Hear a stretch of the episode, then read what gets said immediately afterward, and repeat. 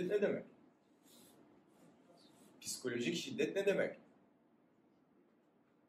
Ondan sonra sadece karşındaki toplumdaki insanlara değil ki hayvanlara, yaşayan organizmaya sen bazı şeylerin içinde dahil bile olabiliyorsun. Yani direkt değil ama indirekt bir şekilde o şiddete ortak olabiliyorsun.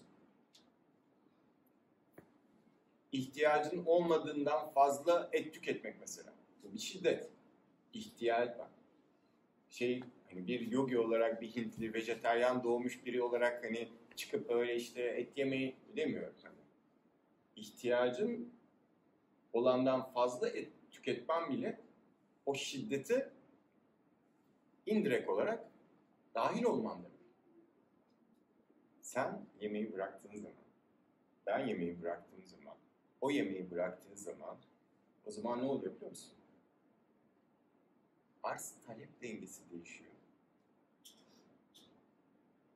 Arz talep dengesi değiştiği için o kadar hayvan ellerinde patlıyor. Bir sonraki sene de bu sefer daha az hayvan üretmeye geçiyorlar. Yani talep düşüyor. Ve dünya üzerinde üretilen buğdayın ya da işte neyse onun adı, arpanın neyse yüzde yetmişi hayvanlar için tüketiliyor. Biz onları yiyelim diye. Ve insanlığın yüzde ellisi aç.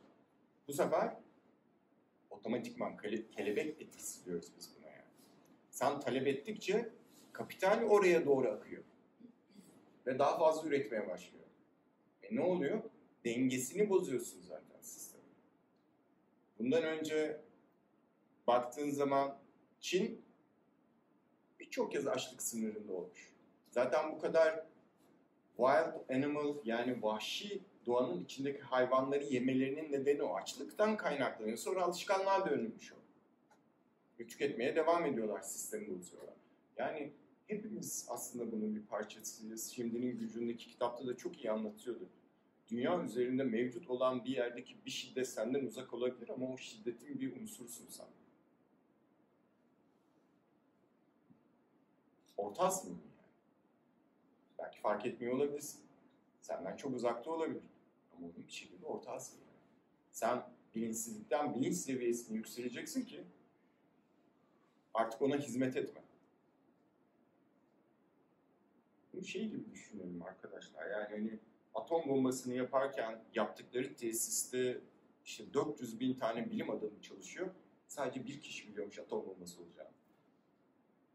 Bütün bilim adamları iyi bir şey yap. Her departman kendi içerisinde birbiriyle iletişim halinde değil.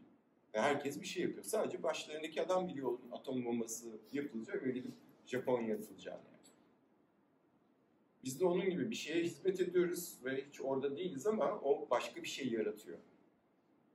Akabinde yani. Onun için de bütünsel düşünmek gerekiyor. Biliyorum ilk başlarda bu zor geliyor ama hiç zor değil ya. Çok net aslında. İhtiyacın olduğu kadar tüket. Zaten daha fazlasına ihtiyacın yok. Paylaşmak. Paylaşmak seni şifalandırıyor, sana iyi geliyor. Sadece seni şifalandırmıyor, etrafındaki herkes şifalandırıyor. Bu kadar basit aslında.